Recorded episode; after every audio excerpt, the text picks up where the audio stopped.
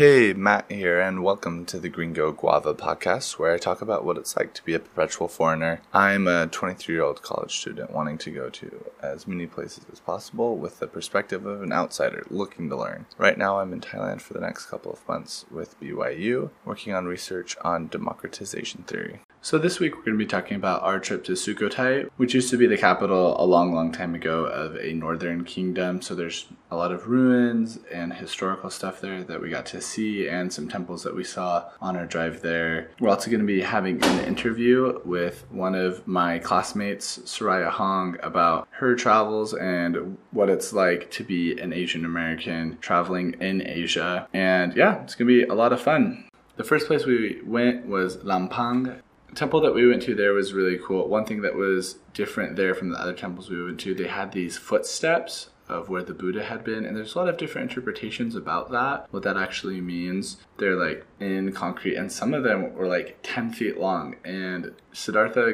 Gautama was not.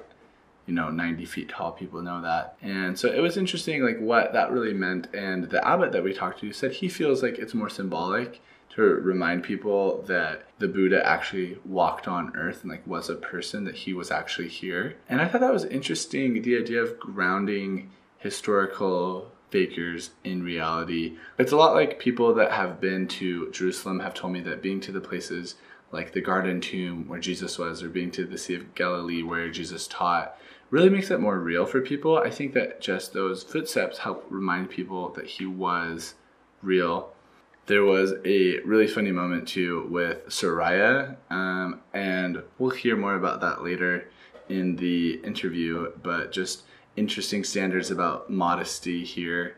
On the way, we went to what was once, what is the oldest still standing wooden temple in Thailand. So even though it was about 600 years newer, it was from like 12 hundred more or less. It seemed a lot older and stuff. And it was interesting that that was a really about the same scale temple. And we talked about how over the centuries, like there's been shifting power centers within Thailand, and a lot of times those really big temples are built in the capital city, but be there's several of them because those power centers have just shifted a lot. Yeah, so Lampang was really cool. There was a gong there that I got a ring, and it just was awesome because even ringing the gong, you can still like, if you listen carefully, probably hear the birds in the background. And at these Buddhist temples, there's always so much like nature and so many trees, and I love the way that there's birds and stuff, and it's just like not as pristine and quite as manicured as sometimes like other places that you might go that are religious. But yeah, that was beautiful.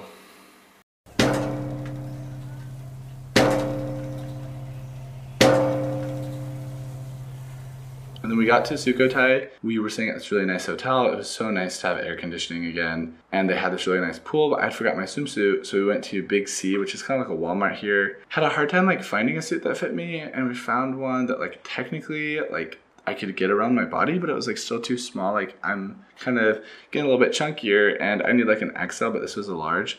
And I promise there's a point to this we were late getting back to the hotel because our bus driver had to find a Hello Kitty phone case. And I was like, oh, that's interesting. And then when we got into the bus, I realized like everything he has in the bus is Hello Kitty, like his steering wheel and stuff. And his name, his nickname in Thai is actually Kitty, which people in Thai have like longer names, but they use their nicknames a lot. And it was really cool. This guy just like breaking gender norms, being a huge Hello Kitty fan. I'm a fan of certain things. It was fun to see that. So we got back to the hotel and when I was getting in the pool, instead of like walking upstairs and like down the stairs into the pool, I just tried to like kind of hurdle hurdle the pool wall because it was kind of like above us. And when I was straddling the wall, my suit just immediately ripped, probably like an eight inch hole in the groin area. And so it was horrible because I didn't have anything on underneath. It. I immediately like covered it up, and I was like facing Sariah who I had gone to Big C with because she didn't have a suit and it was just horrible. So I made like a wisecrack. Like, oh, I it was too small to see anything. I was like, that's bullcrap. Um, you just it was crazy and weird, but it was really funny. So I wound up even though I went to this big journey to Big I had to swim in my shorts anyways, but it was fine. Always new stories. And then we went and got Sukhothai noodles that week. It was kind of like pho, like different flavor. I really liked it because I love pho. It was a similar like rice noodles, but just with different flavors and stuff. So delicious. And then the next morning, we went to Sukhothai. We rented out some bikes again. God, I love that. Just cycling around, and we went to where like all the ruins are, and there was just like giant Buddhas. Like we've seen like some big Buddhas, but these things were like I don't know, 100 feet tall. That might be an exaggeration. I'm bad at that kind of stuff, but they were so big, and there's a bunch of them. There were so many Buddhas, and it was crazy thinking that this is from like millen- like a millennium ago. Like this is old stuff and how grand their architecture was and how like decayed it is now. And because Sukhothai wasn't all built in like a day, it was built like over time. There was some stuff that was like more Cambodian, some stuff that had more like Thai. And again, seeing this like way that power shifts and thinking that like this kingdom was once massive but now it's not kind of puts like your own history into perspective. Like right now we're like the big boys but in the future, like who knows? Another thing that was kind of funny on this trip was that people were like, I don't know, if you follow me on my personal story, which most of you probably do, because I don't have like maybe like 15 people that listen to this. Shout out to you guys. Um, you'll see that some of the jokes I make, like my last podcast, like just the name of it was like, "What in the world?" and "What is a Thai temple?" And people like ask me like, "Don't you think that's maybe like taking it too far?" And it might be, I'm sorry if it is, but I just think that I love the culture here. So let me know what you think about that. But so another cool thing was there was a bell, and the story of it is that back in the day, you would ring the bell if you had any kind of a problem, and the king himself would come out and he would personally help you resolve like a conflict between two people or help you with whatever you needed.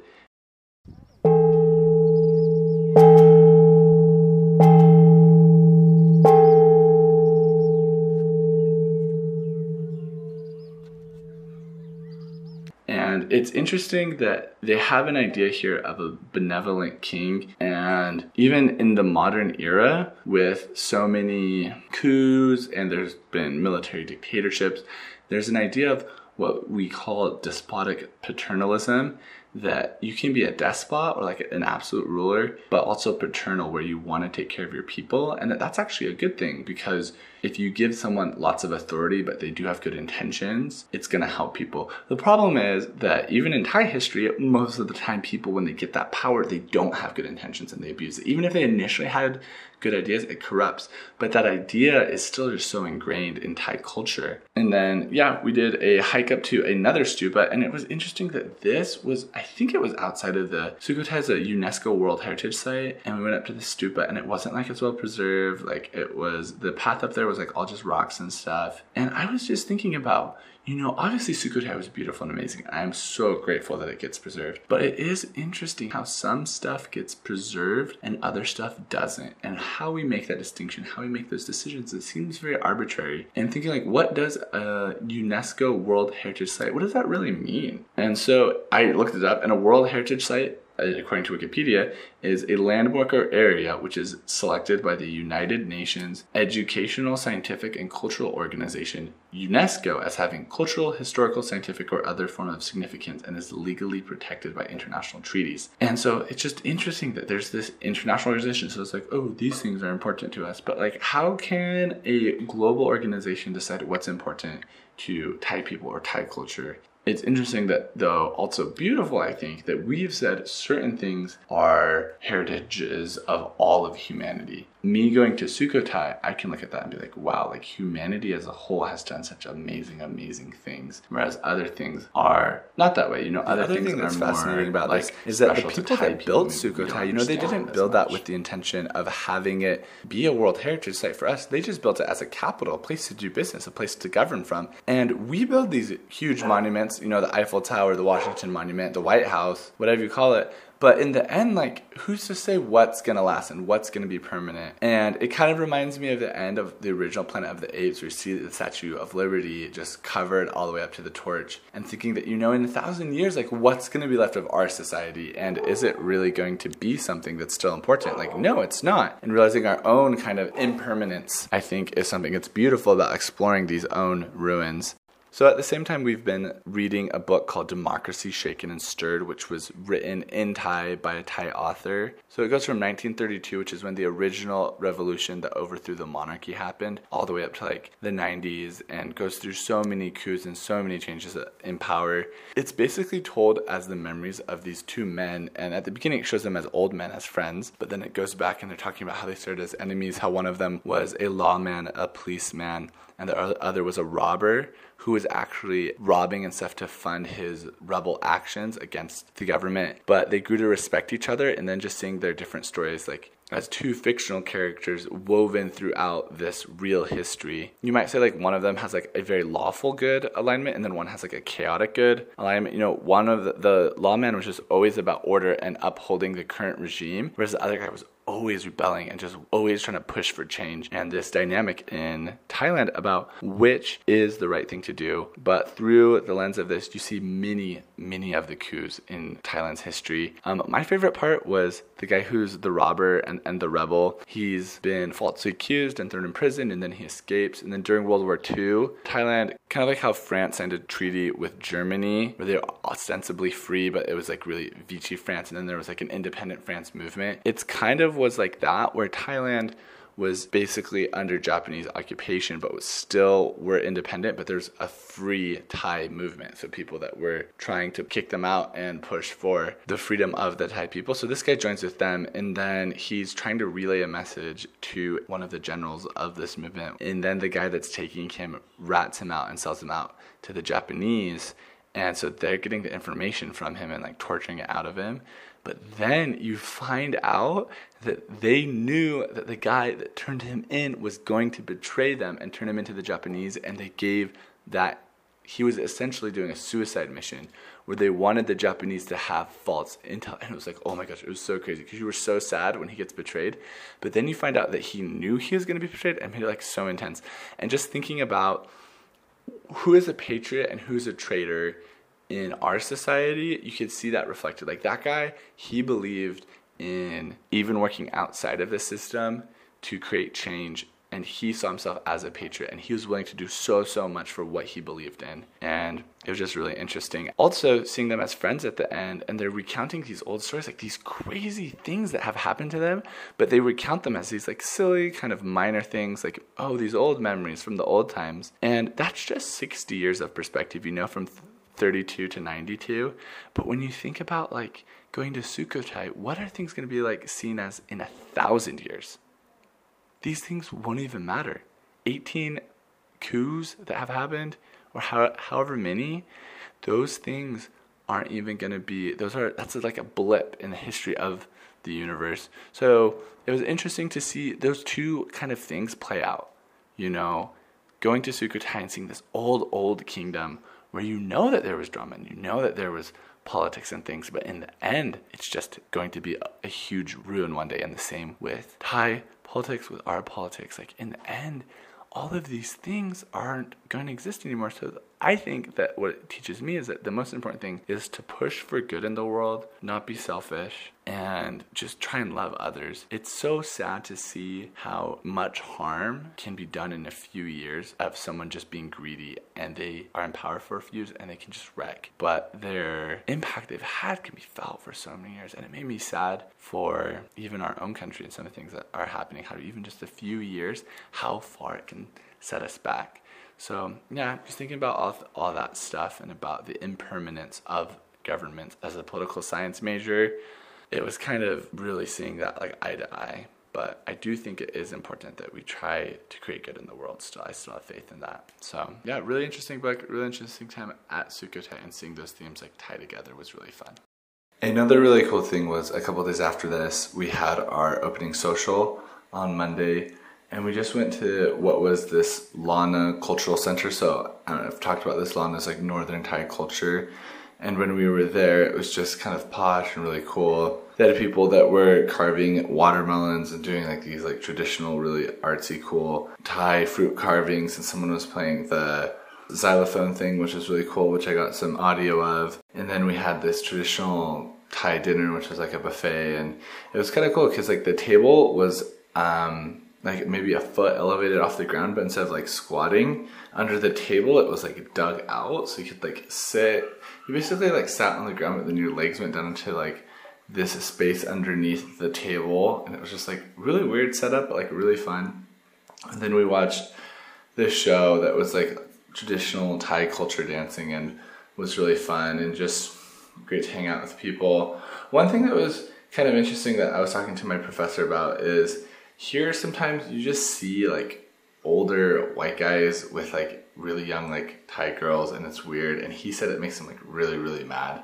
Because I like I just didn't like I guess understand hundred percent what was going on, but he just talked about how the majority of those cases are people that are basically being s- sex trafficked, and they're not in control of like what's going on, and it's just really disgusting how people come here to do that, and it was really sad to like think about that. And then he said, you know, and even if it is something that's like legitimate, and maybe this is like I don't know, this is what he said. He just said if it's something legitimate, you know, one person's there for one thing and they're just there to like get what they can get out of it. And it was kind of sad just because I know I love love and I I just want people to be happy and people to be able to be together and actually love each other. And it is just kind of like sad to see the way that some people take advantage of women that aren't in a good situation. Uh, yeah.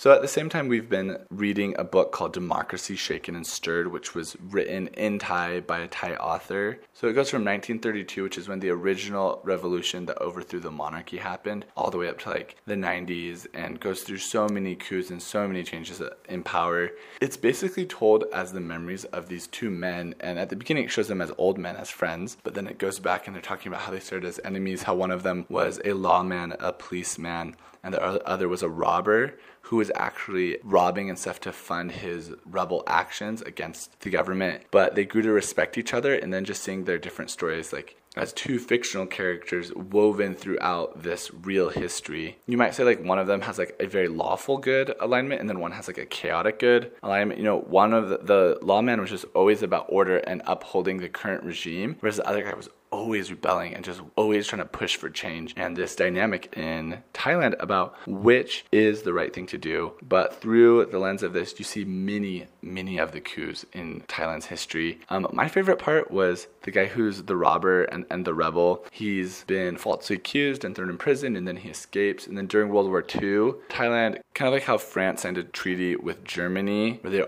ostensibly free, but it was like really Vichy France, and then there was like an independent France movement. It's kind of was like that, where Thailand was basically under Japanese occupation, but was still were independent. But there's a free Thai movement, so people that were trying to kick them out and push for the freedom of the Thai people. So this guy joins with them, and then he's trying to relay a message to one of the generals of this movement, and then the guy that's taking him rats him out and sells him out to the Japanese.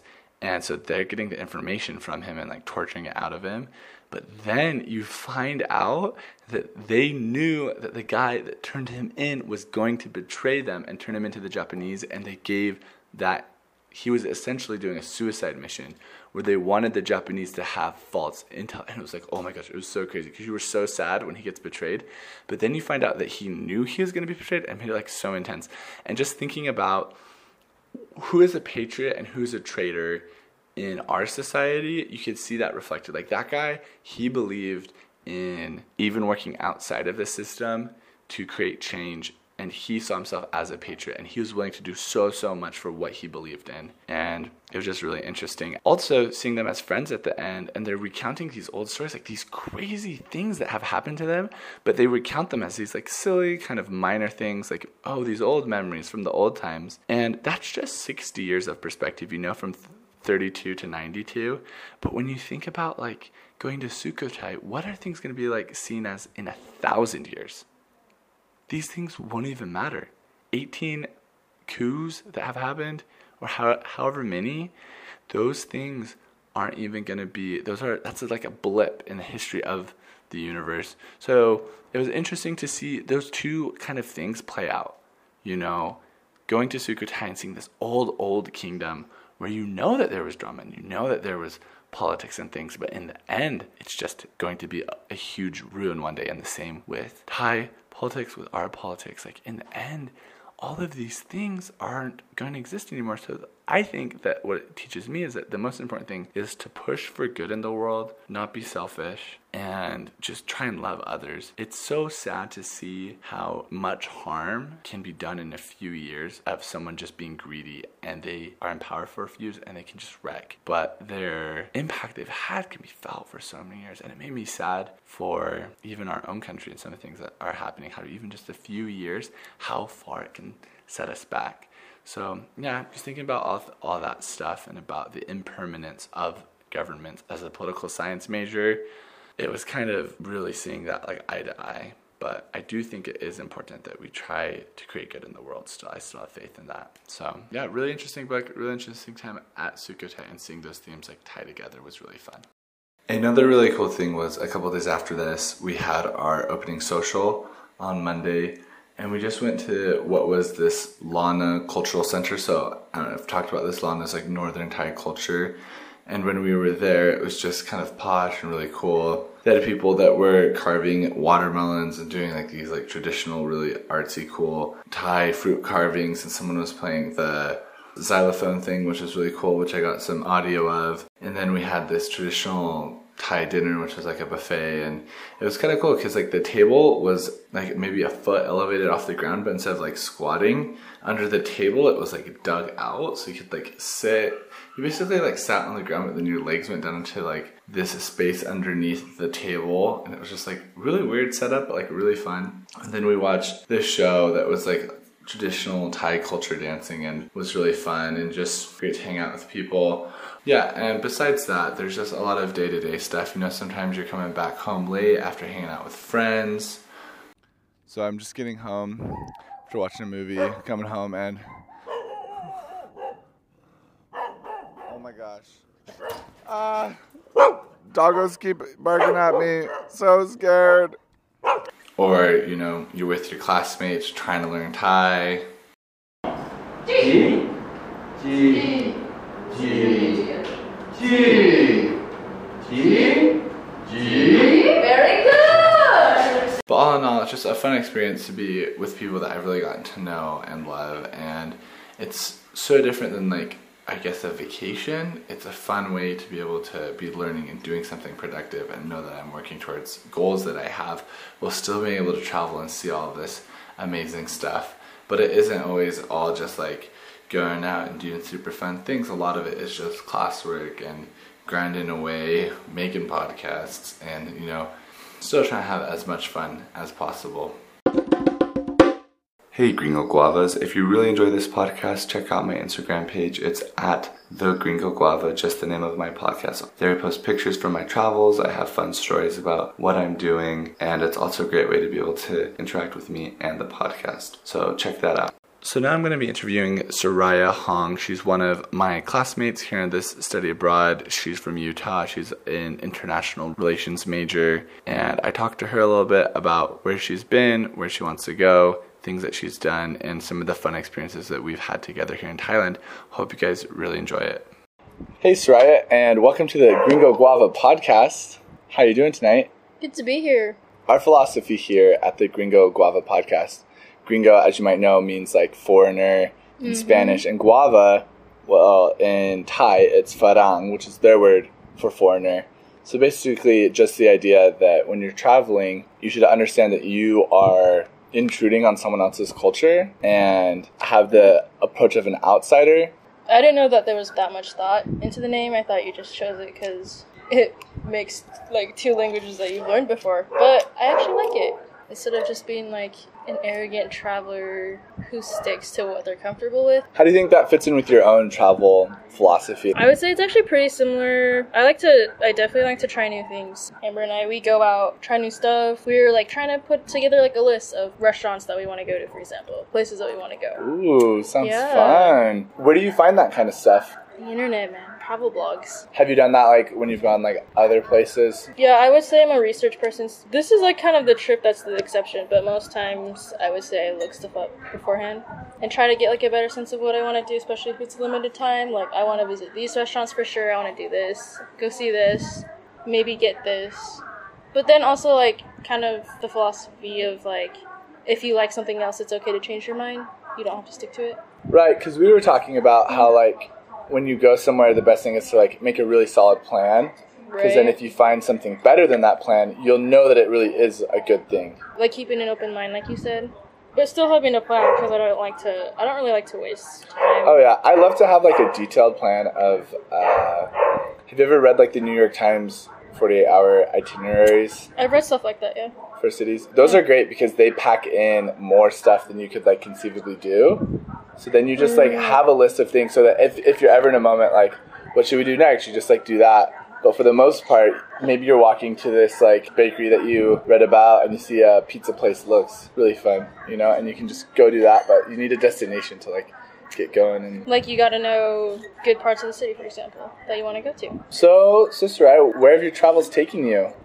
Okay, just putting it out there, since you're probably gonna ask later, but my mom is from Taiwan, my dad is from the Hong Kong region, so definitely been to Taiwan a few times. Not like every year, because, you know, it's expensive. We're not about that kind of life. But we go to Taiwan, travel a bit, visit family, stuff like that. And then travel around the US a little bit, visited big cities. We go to California a lot that kind of stuff. You know, the typical American stuff Mexico, Orlando. Orlando. that is super typical I know, American. I know it is. Oh my gosh. Uh, so, Canada, even though You've been to Canada? Yeah. Where'd you go in Canada? Vancouver a couple times and then Toronto once. And where'd you go in Mexico? Cancun? Somewhere like that. Oh, wait, what's oh. that one? It's, it's on the west side?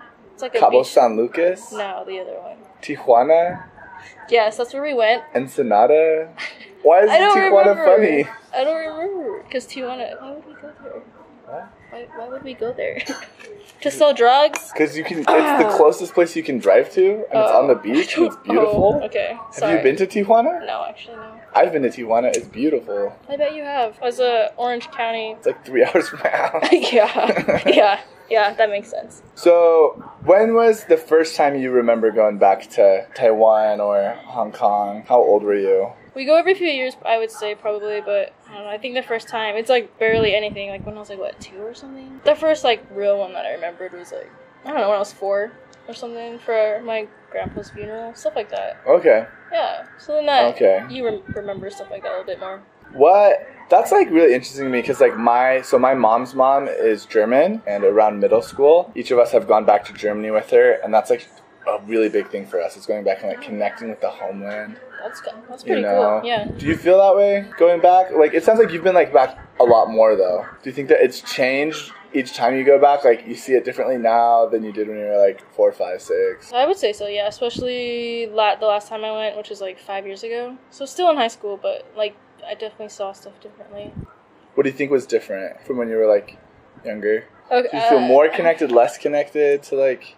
Like both, because like when you're a kid, you don't notice how like if you're different from your classmates until it like builds up. And so like by that time in high school, I already like had a sense of it. And so like going back, it's just different. Just and it's also kind of a relief because I could just like go around as long as I didn't like speak too much. I could get around easily without people like staring or whatever. Do you think that you'll ever like take your kids back there? Yeah, I would say so. Yeah. I didn't think of like me being like second generation, but like me growing up somewhere where like do look more like the well, actually in Southern California, I don't look like the predominant population because it's Hispanic everywhere. Mm. I went, but in general, right, being in America, but then going back to Germany, being like, well, this is also like who I am. Mm. Was so like empowering, honestly. I think so, so. Yeah. I would definitely think that that's a that's a great idea. Yeah, I like talked about it a little bit in my first travel blog. So, side like a little disclaimer, like I when I was, it was up until like the last trip I went to Taiwan, that I like didn't really see myself as American. I know that's probably weird because I like was born and raised there, but it's just because like people wouldn't like recognize me as American either, and so I didn't. Cause like growing up, our mom would always say like ABC, which means American born Chinese. American born Chinese. So that it's like My friend's says that. Yeah, I'm sure they do. Yeah, Uh, and it's it's literally in the name, but it, like I don't think it clicked with me until I went to Taiwan and like people like like oh they're like oh she's just you know she's the American that's visiting or something like that. When you're here with the other white kids, do you feel like the Thai people treat you differently because of how you look? They assume that you are Thai, and so they treat you differently. I don't know if they treat me differently, like, but it is. It's just like just the typical like they speak to me in Thai, and then I they realize I don't, and then like sometimes I feel like they just get disappointed or something. I don't. I don't know. They're like, oh, of course, of course, like. Would that happen? Freaking no Thai or something. Would that know, happen in. Taiwan? Like people would be like disappointed that you didn't speak like great Chinese. I think maybe sometimes some people would too. Yeah, because like my Chinese is definitely better than Thai, but still, like they probably expected more. Now, I want to talk to you about some of the stuff that we've done here right. out in Thailand because we went to Sukhothai, right? And Mhm. on the way there, we visited a, a couple temples, and we hadn't like you didn't know beforehand that we would be like visiting those temples, so you weren't ready with the like long pants and stuff. nope. Mhm. And so, what did you have to do when we got to the temple? I had to borrow some sarongs from ladies, and they would they helped me put it on because I had no idea how to. Yeah, And you know, actually, they picked out a couple nice ones. I have to say. you were killing it. Oh, thank you. Sariah. It was beautiful. But what does it feel like to feel? Does that feel like discriminatory that you have to like cover up to go somewhere, or is it like do you feel like oh like that's their culture like I need to adapt? So I get, I definitely get that it's their culture, and I feel like since we're here, you know, I gotta adapt to it, even if I don't like personally agree with it. But it is how it is for them, you know. Like for them, it's just not even questionable. Like it just that's how it is for women. Like how they can't go to certain places in the temples, you know. Like that's just how it is, kind of a thing. And I mean, I'll adhere to it. Like I won't like I don't know, like take off my pants and like run around. I don't know.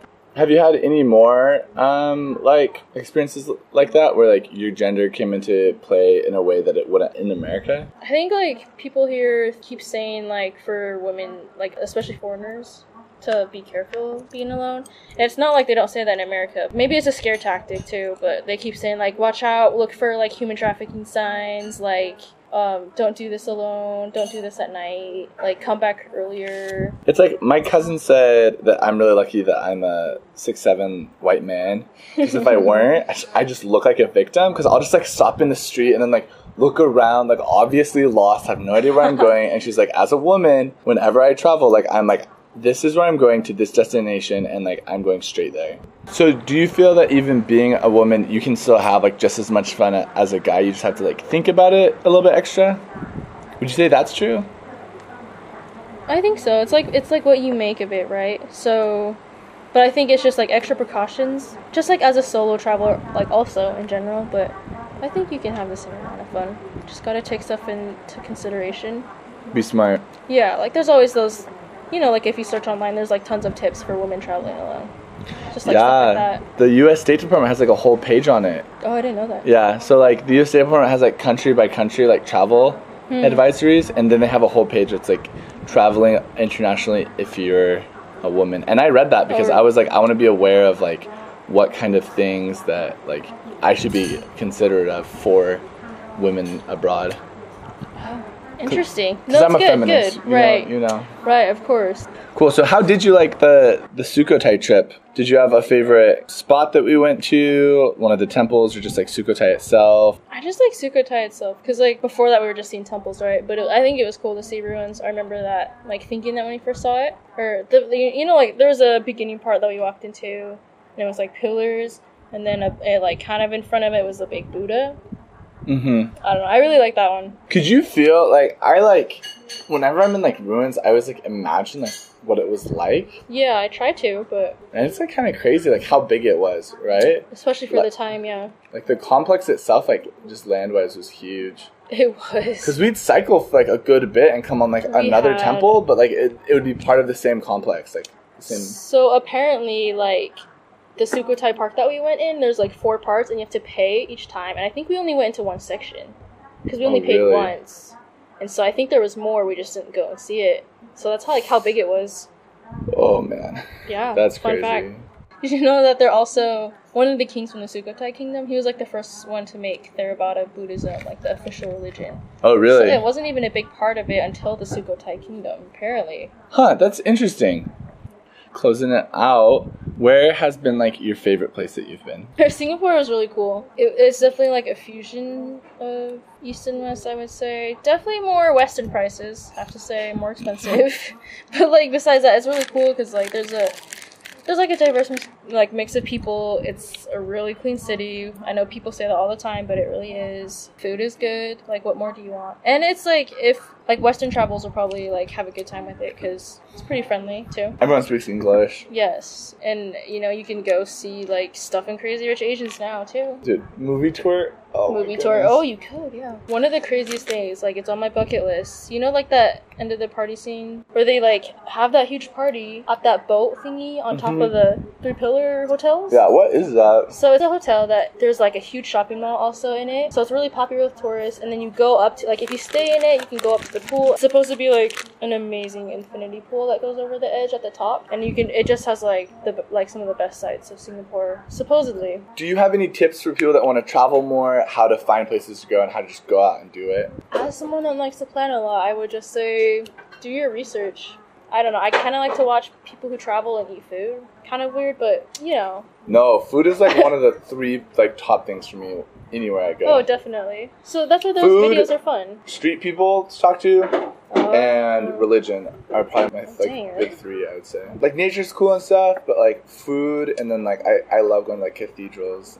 And, temples, and then people. And then just talking to people. I love I've food. I think food's that. one of the most amazing things. Oh, it definitely is. It's like telling of the culture. I always think. Um, if you go anywhere hot, I have a little handheld fan that really comes in handy. I'm just gonna say. Oh, signature Sariah handheld fan. Yeah, gotta course. get it. Yeah, lifesaver. Thanks for being on the show, Sariah. I hope you have a lot of fun in Thailand. Thanks for having me on your Gringo Guava show. So my travel highlight this week would have to be my Cotopaxi bag. It's the Luzon 18. It's the one that people get when they do Questival. And it's super nice because I use it as an everyday bag because it's just open drawstring. It's not structured and it compacts down really nicely. The bag itself is super light. But then when I went on this trip that weekend, I was actually able to get just, we were there for an overnight trip and I was able to get my change of clothes. I would have been able to fit my swimsuit if I hadn't forgot it, my hammock, everything that I needed, my toiletry kit and everything into this bag. And it really packed packed and like expanded big. So getting a bag that when it's not completely full is light and small on your back, but that you can stuff it and it got so big was super nice. I would really recommend getting a bag that's like that, that just has a big main open compartment. I love my school backpack back home, which has all these pockets and organizers and stuff, but it really makes it hard to have it have that like flexibility. And so yeah, I I love Cotopaxi gear. They are super responsible in how they source everything, and also their just company culture is really fun. The cool thing about the bag that I got is it's called their Del Dia branding, which basically means that in the factory in the Philippines, the people that make it have complete creative control over which color fabric to use, which color threads to use, and everything. So each backpack is completely unique and beautiful, and they're crazy colors, but they're so, so much fun. You can find a bag that's uniquely you and fits your style perfectly. So definitely go check them out and let me know what you think. Thanks a lot for listening to this episode. I hope you guys enjoyed it. Let me know what you think um, through anchor.fm. You can leave me a voicemail and I will feature you in the next podcast. Definitely interact with me on my Instagram page at the Gringo Guava. Let me know what you think about this episode, any things that you'd like to hear about my trip here in Thailand. And I love getting love from my Gringo Guavas. Have a great week, guys. Bye.